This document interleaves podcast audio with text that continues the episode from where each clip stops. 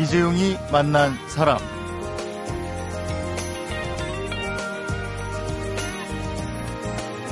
진학, 취업, 결혼, 은퇴. 인생에는 이렇게 네 개의 커다란 관문이 있죠. 문제는 관문의 크기가 사람마다 일정치 않다는 데 있습니다. 어떤 사람한테는 바늘구멍만 하고 또 어떤 사람한테는 겨우 삐집고 들어갈 만 하고요. 그러다 보니까 좌절과 비의 관문이 되기도 하고 그렇습니다.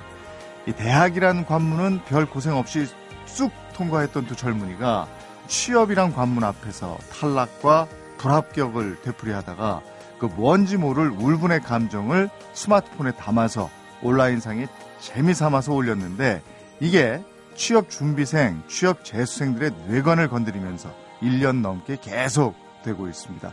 그래서 오늘은 취업 준비생들에게 핫하게 떠오른 팟캐스트 철수와 존슨의 취업학 개론의 진행자 철수와 존슨 김태진 씨 그리고 강윤호 씨를 만나서 생생한 취업 스토리를 들어보도록 하겠습니다.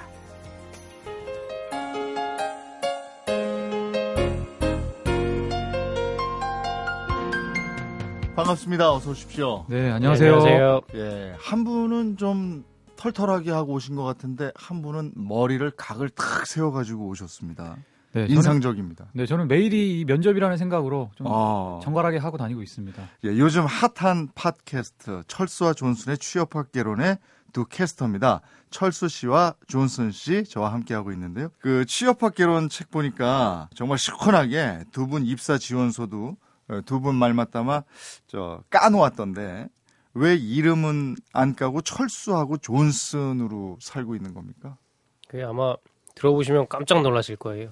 저희가 지원한 회사들이랑 그런 막 욕을 엄청나게 해놨거든요. 어. 그래서 저희 실명을 까기에는 조금 네. 어, 위험이 있을 것 같다 싶어가지고 가명을 쓰게 됐죠. 외국어 나왔어요. 예. 그죠? M 외국어 고등학교 이렇게 돼 있네요. 어, 중학교 때 공부 잘하셨네요. 뭐 중학교 때 공부 못한 사람은 뭐 없잖아요. 저요.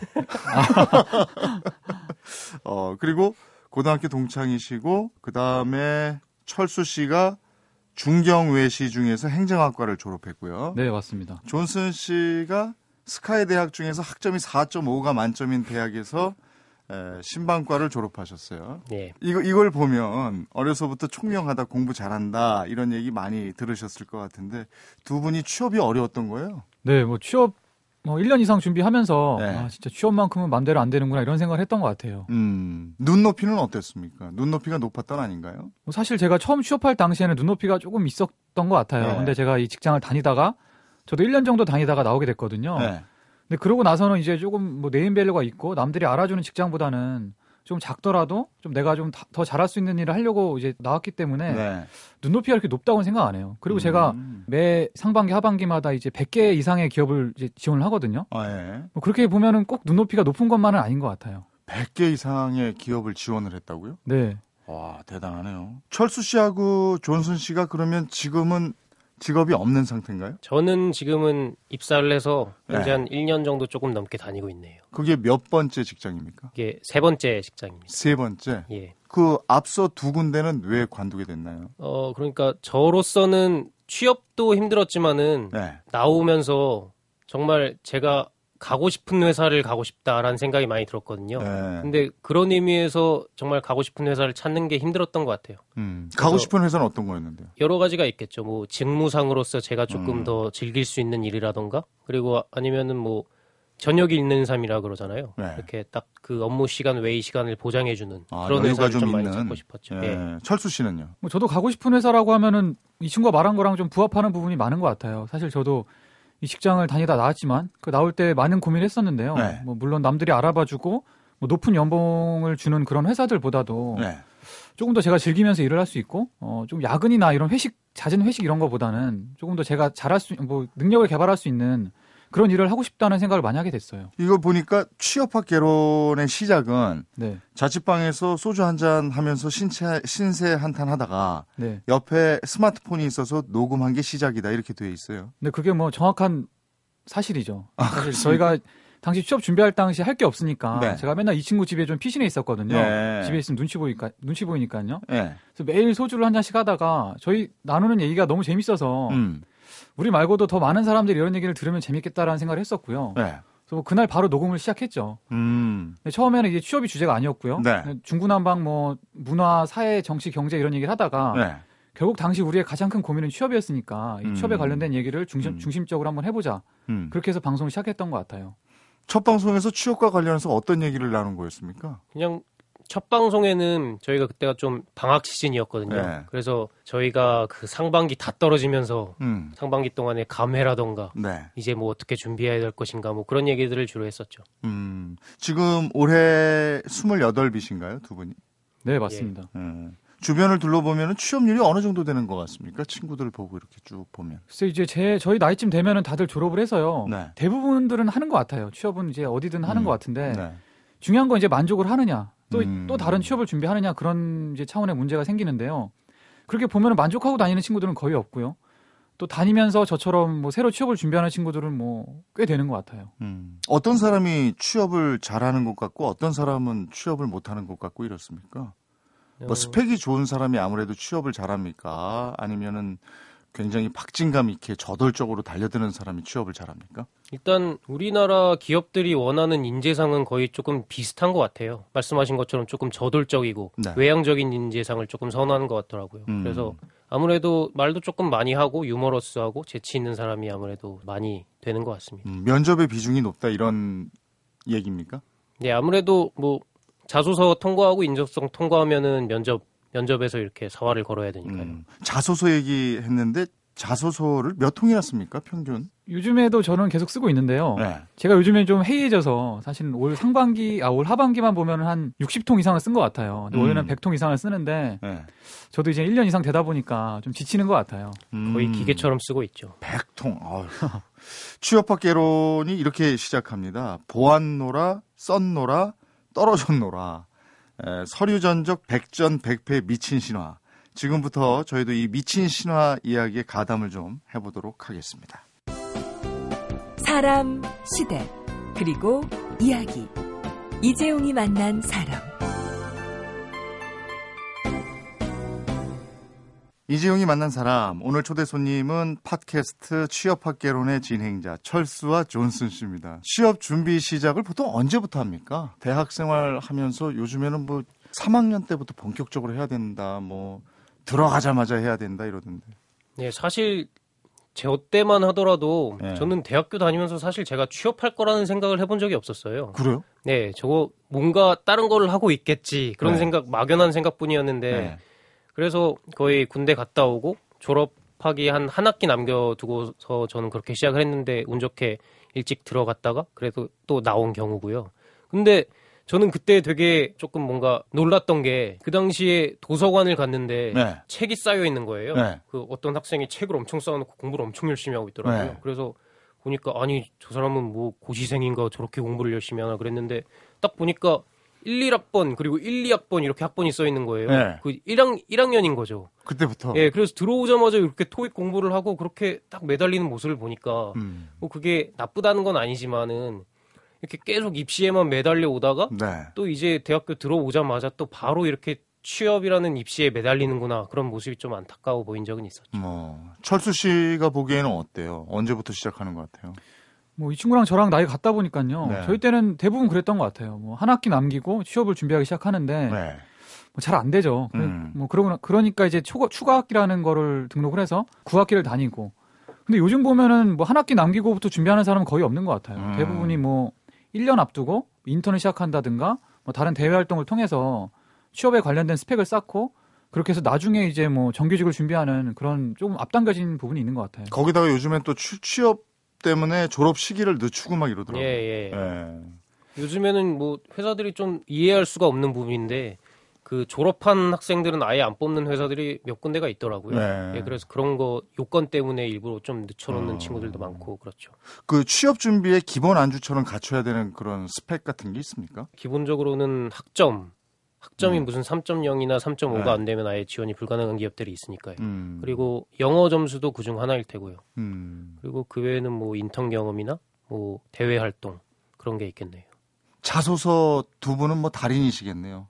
특히 그 철수 씨는 100통 이상 쓴다 그러니까 자소서 노하우를 잠깐만 소개해 주면 뭐가 있습니까? 글쎄요, 뭐 저도 뭐 자소서 뭐 100점 100승을 하는 사람이 아니기 때문에 네. 제가 말한다고 이게 매뉴얼은 아니지만 네. 일단 회사 얘기보다는 자기 얘기를 좀 많이 풀어 쓰는 게 더 중요한 것 같아요. 제가 여태까지 붙은 자소서들을 봐도 네. 뭐 지나치게 뭐 회사의 통계나 회사의 뭐 어떤 실적이나 이런 거를 연관해서 음. 쓰는 것보다는 내가 그동안 어떤 경험을 했다, 뭐 어떤 이력이 있다, 뭐 이런 거를 중점적으로 쓰면은 조금 더 쓸 때도 재밌고 또 음. 결과도 좋았던 것 같아요. 그 자소서가 확실하게 취직에 결정적인 역할을 합니까? 사실은 거의 영향을 미치는 것 같지는 않은데요. 일부 회사들 중에서는 네.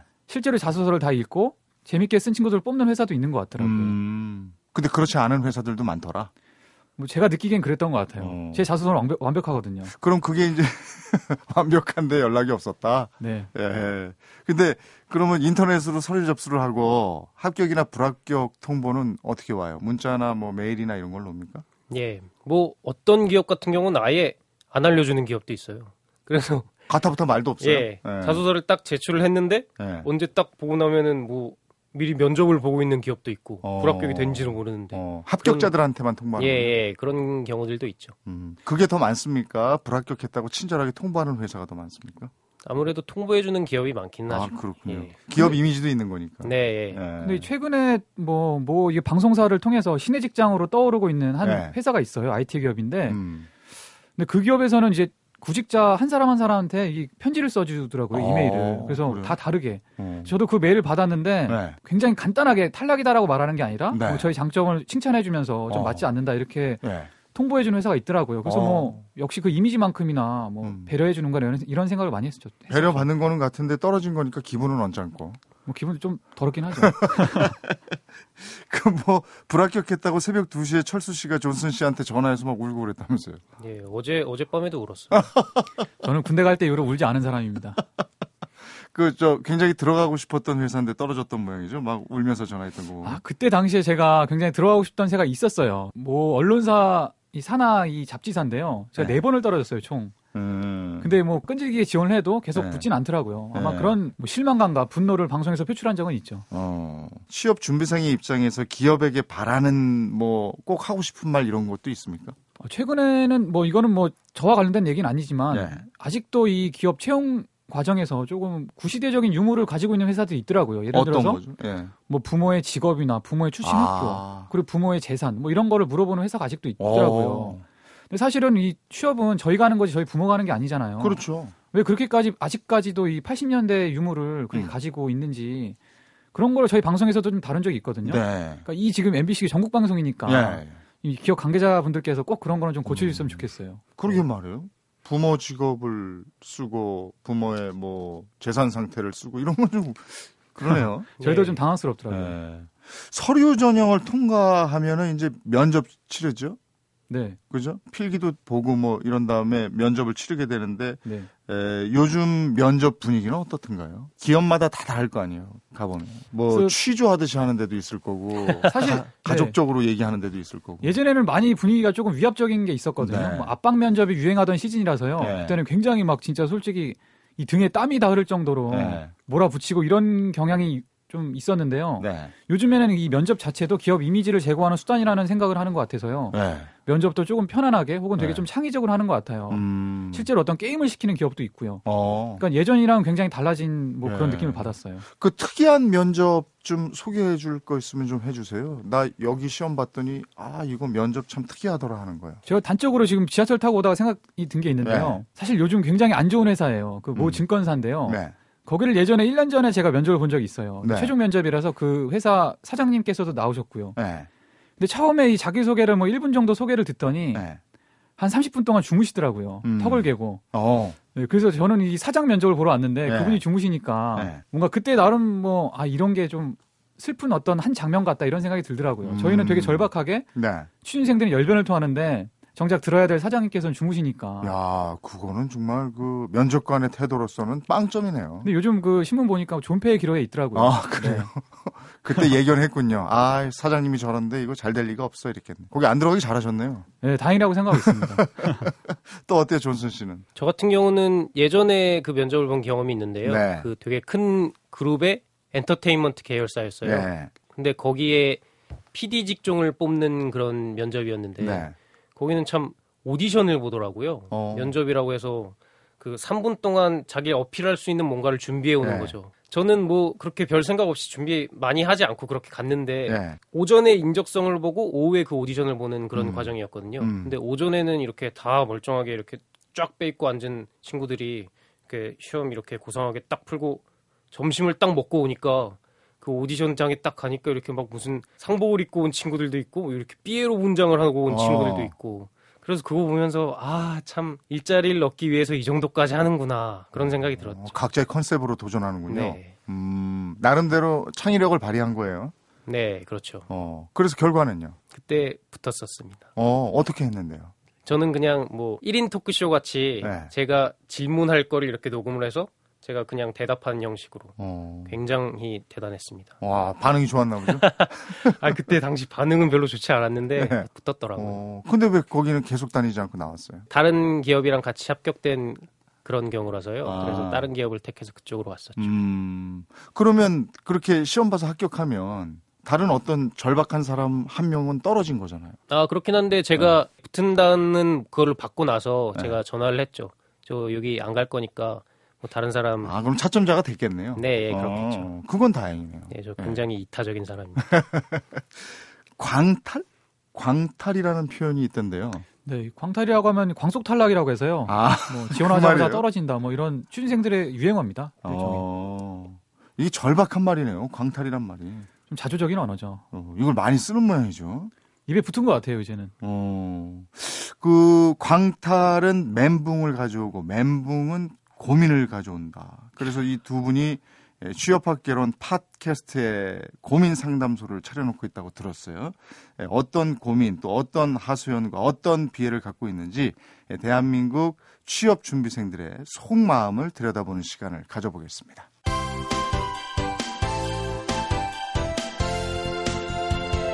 여러분은 지금 이재용 아나운서가 진행하는 이재용이 만난 사람을 듣고 계십니다. 이재용이 만난 사람 오늘은 철수와 존슨의 리얼 취업 스토리 취업학 개론의 저자 철수와 존슨 씨를 만나고 있습니다. 주로 어떤 고민을 상담하세요? 굉장히 다채롭죠. 사실은 네. 이 취업 처음에 취업 과정에 대해서 물어보는 질문자들이 많았고요. 네. 예를 들어서 뭐 이 회사는 어떠냐, 네. 혹은 이 면접장에서 이런 질문이 들어오면 어떻게 대답을 해야 되느냐 이런 게 들어왔었고요. 네. 최근에는 어떤 신입 사원들이 뭐 다양한 고민이 있잖아요. 이 음. 회사에서 음. 문제나 어떤 고민들, 이직 고민들 이런 것들도 많이 네. 들어주는 편이고요. 음, 지금 취업을 앞둔 젊은이들이 가장 많이 하는 고민이 뭔 것 같아요? 이런 고민 상담을 통해서 들어보니까. 요새는 글쎄요, 저희 같은 경우는 그래도 그런 고민을 할 여유가 있었거든요. 그러니까 내가 나중에 이 회사에 들어가게 되면 어떤 모습이 될까? 정말 여기서 이렇게 계속 일하다 보면 내가 어떻게 성장할 수 있을까? 그런 고민을 할 수 있는 여유가 있었는데 네. 요즘 같은 친구들은 너무 빡빡해서인지 그냥 들어가겠다. 그런 목표밖에 없는 것 같아요. 음, 일단 내가 나중에 추구하는 게 뭐든지 간에 예. 일단 취업부터 하고 보자. 예, 그래서 어떻게 하면 들어갈 수 있을까 아. 그런 고민밖에 없는 것 같더라고요. 어떻게 하면 들어가면 좋을까 그 다음 문제는 그 다음 고민이다 이렇게 되는 예. 모양이죠. 그러니까 어떻게 보면 우리가 초등학교 때부터의 교육을 통해서 내 꿈이 뭔지 잘 모른 채로 일단 취업에 매달리는 거 아닌가 이런 생각도 드는데 그런 고민은 없었나요? 저도 이제 뭐 금융그룹 쪽에 있었는데요. 네. 거기 이제 다닐 때 그 주변 친구들이 이제 부모님이 그 이제 제 은행 다녔거든요. 네. 은행원이하셨던 분들이 꽤 있어요. 네. 근데 그 친구들은 이제 어려서부터 은행원이 되라고 강요를 받았고 음. 또운 좋게 또 한 번에 은행에 취업한 친구들이 있었거든요. 네. 막상 은행에서 일을 하다 보면은 그 친구들이 자기가 생각했던 어떤 자기 미래의 모습이랑 좀 맞지 않는 부분이 있었던 거죠. 음. 부모 말처럼 되게 좋아 보이고 좋다고 해서 맞는데 사실은 자기랑 이렇게 맞는 것 같지 않고 다른 일을 하고 싶다는 게 음. 생기는데 음. 어떻게 대처해야 될지 잘 모르는 거예요. 음. 부모가 이렇게 원해서 했는데 내가 과연 이거를 저버릴 수 있을까? 저버려도 되는가? 이런 고민하는 친구들도 있었고요. 음. 그러니까 너무 그 타인의 욕망으로 살다 보니까 네. 정말 자기가 원하는 거를 이렇게 하지 못하는 그런 친구들이 좀 있는 것 같아요. 음. 그리고 그 직업에 대해서 확실하게 잘 모르고 들어가죠. 예, 아까 그렇죠. 말씀대로 일단 취직하고 보자가 되니까. 예, 저도 아나운서가 되면 전부 손석희 같은 아나운서가 되는 줄 알았어요. 지금 후회하시는 그러, 건가요? 그렇지는 않더라고요. 아, 후회하지는 않습니다. 취업학개론 책에서 그 부모와 기업을 부끄럽게 하는 두 분의 그 촌철살인 메시지도 적혀 있던데 오늘 이런 부분도 한번 공개를 해볼까요? 네. 예. 그 부모와 기업을 부끄럽게 하는 그런 내용들. 그 두 분의 용어로는 까자 이런 것도 다 까자 이랬, 던데 저희가 이 지난주 네. 방송을 녹음할 때이 네. 쓸쓸히 세상을 떠나신 기러기 아버지에 대한 관한 사, 그 기사를 보고 저희가 네. 얘기를 나눈 적이 있거든요. 네. 대부분의 청소년 아 청년들이 이 부모의 꿈을 실현하고자 저희 꿈이 아니라 네. 살다가 이 박탈감에 빠지는 게 과연 이 저희만의 문제냐. 음. 생각해 보면 이 부모들도 문제가 있다고 생각을 하거든요. 음. 부모와 자식은 서로 다른 인생을 사는 건데 네. 너무 자식에게 그 자신들의 인생을 투영하고 음. 뭐가 됐으면 좋겠다. 네. 뭐가 되면 좋은 거다. 이렇게 강요하고 또 이끌어가는 게 네. 과연 옳은 거냐 하는 그런 얘기를 했, 어요 지난 방송에서. 음. 지금도 계속 그런 고민을 하고 있고요. 음. 나중에 저희도 이제 부모가 되겠지만 음. 항상 조심해야 될 문제고 생각해야 될 문제다 이런 생각을 하고 있어요. 음. 근데 이 땅의 부모들이 이 세상을 살다 보니까 어, 우리 사회에서 기득권으로 살지 못해서 힘든 게 많았기 때문에 내 자식이라도 우리 사회에 기득권으로 살게 하기 위해서 더 막 닥달할 수도 있는 거 아닐까요? 예. 그래서 예. 그 이전 구조 자체에도 조금 문제가 있지만은 예. 일단 그게 어떻게 해결이 될 수 없는 거라면은 음. 그러면 부모들 먼저 자식들의 삶이랑 자신들의 네. 삶이 조금 다른 삶이다라는 걸 인지를 하고 음. 어느 정도의 거리를 유지하는 게 좀 더 좋은 관계 유지에 도움이 되지 않을까 음. 그런 생각을 합니다. 기업들은 어떻게 보면 이제 취업의 장에서 기업은 뽑는 사람 입장이니까 갑 들어가야 되는 절실함이 있는 사람 을로 본다면 기업들은 좀 어떻게 해야 될까요? 아직까지도 조금 그 지나치게 네. 취준생들을 너무 함부로 대하는 부분이 있는 것 같아요. 그러니까 음. 물론 이 채용 과정에서도 있지만 최근에 인턴이니 무슨 대외 활동 뭐 공모전이 이런 걸로 해서 네. 굉장히 많은 취업 준비생들이 좀 이용을 당하고 있거든요. 음. 사실은 거의 돈도 못 받아가면서 기업의 마케팅을 대신 해주고 있고. 네. 그러니까 기업들은 사람을 뽑아서 그거를 뭐 돈을 줘가면서 정당하게 음. 부려 먹어야 되는데 이 비용을 아끼려다 보니까 이런 얄팍한 어떤 요령을 피운다 그래야 되나? 뭐 그런 게 있는 것 같아요. 네. 대신 이런 걸 통해서 많은 취준생들이 좀 이용을 많이 당하고 있고 혹사를 음. 당한다 그래야 되나? 좀 음. 그런 게 굉장히 안타깝고 음. 취준생 입장에서는 그거 하나가 절박한 거죠. 네. 그건 대기업에서 진행하는 노예 활동이라거나 대외 활동들 뭐 음. 그런 거 하나가 안타깝고 음. 절박하니까 뭐 이런 게 계속 이어지는 것 같은데 음. 기업 측면에서 조금 변화를 좀 해줬으면 좋겠어요. 네. 사실은. 하긴 그 취업하려는 사람은 생활이나 어떤 성취감을 위해서 그 기업이 필요한 거고 그 기업도 취직하려는 사람들의 노동력이 필요한 거 아니에요. 서로 필요한 건데 네. 갑으로 군림하려고 하면 취업하는 사람들은 더 위축되니까 그죠? 예. 이 여기 보면은 특이하게 그 취업 준비생이 아닌 일반 직장인들의 비에도 책에 실려 있던데요. 일반 직장인들도 팟캐스트를 많이 듣나요?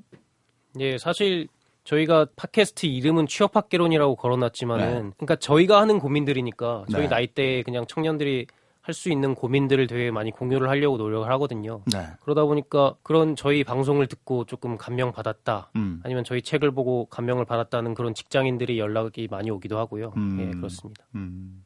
직장인들의 피해, 뭐 이런 것들도 이제 많이 들어올 거 아니에요. 네. 그 직장인들은 어떤 고민들을 하고 어떤 비애를 털어놓습니까? 뭐 1차적으로는 자기가 지금 지금 회사에 어떻게 용을 써서 들어갔는데 네. 이게 정말 안 맞는 것 같다. 네. 근데 뭐 나가려고 해도 지금 상황이 너무 어려워서 나가기 힘들 것 같고 네. 나는 어떻게 해야 되냐 뭐 그런 종류의 고민들도 많고요. 네. 그리고 뭐 회식 때 무슨 노래 불러야 되냐 무슨 노래 부르면 이쁨 받을 수 있냐 뭐 그런 음. 식의 아, 그런 고민도 있습니까? 네. 회식 때 노래 자꾸 하라 그러면 안 되겠네요. 네, 그거 안 됩니다. 또 어떤 예가 있을까요? 어, 그러니까 저희는 저희도 한번 회사를 다니다 나온 입장이니까요. 네. 그런 부분을 많이 다루고 싶었어요. 취준생들은 아, 네. 뭐 기업에 취업만 하면은 뭐 내 인생은 행복해진다. 뭐 네. 푸른 뭐 미래가 열린다 이런 환상을 가지고 있는데요. 네. 사실은 저희한테 고민을 상담하는 직장인들도 다 그들이 가고 싶어하는 직장의 직장인들이거든요. 음. 근데 굉장히 불행하고 뭔가 고민이 많아요. 그래서 그런 고민들을 좀 말해주고 싶었어요 취준생들한테. 음. 음. 그러니까 어떻게 보면 취준생들이 좀 너무 근시안적으로만 보니까 저희 말로는 좀 멍청하다고 많이 욕을 하거든요. 음. 그러니까 그들이 생각하는 미래는 없는데 자꾸 환상을 만들어 놓고 그 기업에만 들어가면 자기 인생은 끝나는 양. 음. 근데 실제로 직장인들이 얼마나 많은 고민을 하고 또 힘들고 또 다른 기업들을 꿈꾸는지 그런 얘기를 많이 하고 싶었어요. 음. 그런 환상을 좀 깨고 싶다고 해야 되나? 네. 근데 그런 것도 있지 않아요? 그 진짜 그 남들이 보기에 괜찮은 직장에 들어갔는데 거기서조차 고민하는 사람들 보면 아니 저렇게 좋은 데 들어가서 무슨 고민이야 이런 생각은 안 하게 되나요? 예, 그러니까 소위 저희들이 신의 직장이라고 그러잖아요. 네. 근데 정말 신의 직장이라는 분류가 굉장히 의미가 없다는 생각이 많이 들었어요. 음. 저 같은 경우도 조건상으로는 굉장히 좋은 직장들을 뭐 몇 군데 이렇게 거쳐왔거든요. 네. 그런데 정말 자기가 하고 싶은 일, 그리고 뭐 정말 좋은 사람들을 만나냐 이건 정말 복불복이죠. 음. 뭐 그런 게 여러 가지가 어 이렇게 겹쳐서 자신한테 정말 좋은 직장이 이렇게 완성이 된다고 생각을 하거든요. 네. 그래서 예, 정말 그건 좀 어려운 문제라고 생각을 합니다. 음. 네, 저도 사실은 항상 취업을 결혼이랑 비교, 비유를 많이 하거든요. 네. 아무리 뭐 김태희 씨가 우리나라 최고의 미녀지만 네. 사실 저는 김태희 씨보다 뭐 다른 연예인이 더 좋을 수도 있고 뭐 네. 지금 만나는 제 애인이 더 이쁘거든요. 네. 그런 것처럼 모두가 만족하는 직장은 없는 것 같아요. 분명 히 음. 거기 맞는 사람이 있고 네. 또안 맞는 사람이 있을 수도 있는 건데 그걸 마치 하나의 척도로 막 이렇게 강요하는 거는 조금 폭력적인 거 아닌가 이런 생각이 드네요. 아, 지금 만나고 있는 애인이 진짜 김태희 씨보다 더 이쁩니까? 제가 봤는데 아닙니다. 다음 질문 네 부탁드리겠습니다.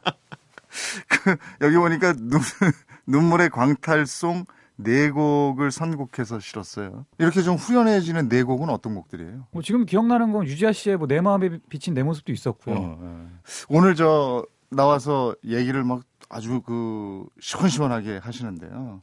이 얘기는 여기 나와서 꼭 하고 가야 되는 얘기였는데 이재용 아나운서가 질문을 안 하더라. 여기서 더 얘기를 할 게 있으면 좀 후련하게 하시죠. 제가 이 친구한테 해줬던 말인데요. 네. 아마 취업 준비하시면서 굉장히 많이 떨어질 거예요. 근데 그 떨어질 때 네. 슬퍼하지 말고 분노하셨으면 좋겠어요. 그 여러분들이 잘못됐다는 생각을 하지 말고 뭔가 문제가 있다. 나를 안 받아주는 이 구조에 문제가 있는 거 아니냐. 음. 그런 식으로 분노를 분노를 자기의 원동력으로 해서 네. 또 다른 힘을 냈으면 좋겠네요. 슬퍼하지만 말고 분노하고 다시 도전해라. 네. 네.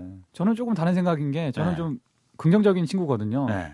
이 친구처럼 분노하기보다는 조금 네. 즐겁게 취업 준비를 했으면 좋겠어요. 사실은 음. 취준생들은 항상 취업만 하면은 뭐 행복할 것 같은데 네. 사실은 이 취업 준비하는 시절이 인생에서 마지막 전성기인 것 같아요. 음. 이제 취업을 하게 되면 매일 아침 일찍 일어나서 또 똑같은 일을 해야 되고 어려운 일을 해야 되는데 아침에 늦게 일어날 수 있고 또 원하는 또 밥을 먹을 수가 있고 시간에 이거는 정말 엄청난 행운이거든요. 네. 이 마지막 행운과 행복의 시간을 네. 즐겁게 즐기다가 네. 이 취업이라는 지옥으로 들어갔으면 좋겠어요. 아하. 행복하게 보내십시오. 네. 아. 긍정적으로 행복하게. 네. 그 자체도 즐겨라. 네, 현재를 즐기는 게 제일 중요한 아, 것 같아요. 근데 그런 게 있잖아요. 그 내가 좋아하는 일을 내 평생 업으로 삼아서 하면서 생활이 되는 것. 즐겁잖아요. 네. 근데 거의 그 많지 않더라고요. 네, 그렇죠. 근데 이걸 찾다가 운명처럼 그냥 나한테 주어지는 그 일, 그걸로 이제 돈을 벌어서 내가 생활하고 가정도 일구고 그렇게 살아가는 거죠. 네네. 근데 이걸 거부해서 자꾸 직장을 옮겨 다니면 그러면 다시 시작하고 다시 시작 다시 시작하고 이러다 보면 좀 안 될 수도 있잖아요.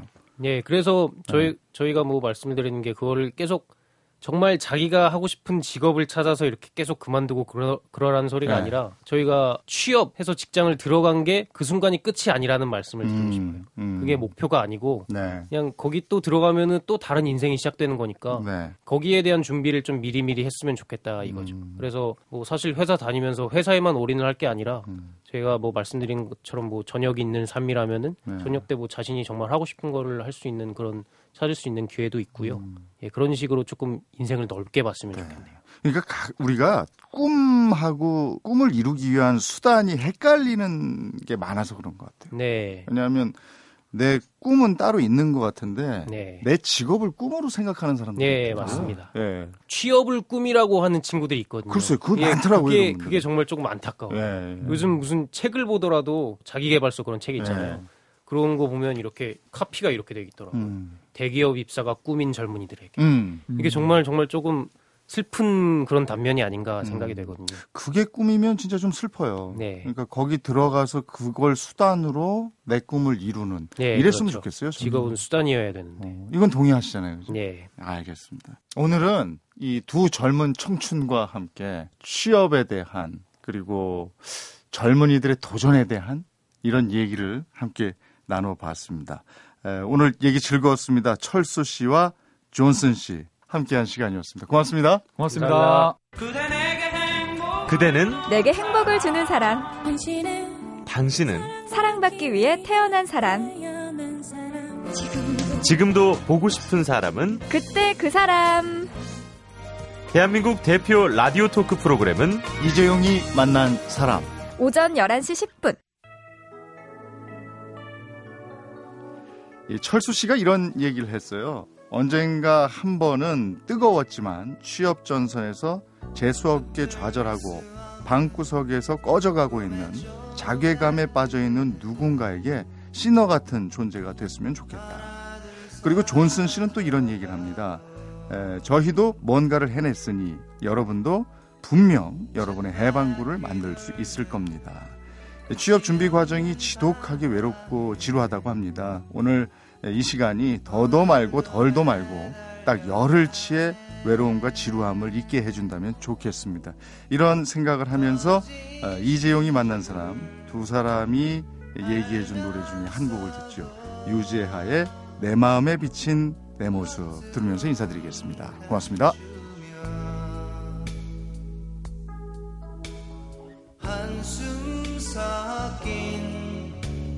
Maranma.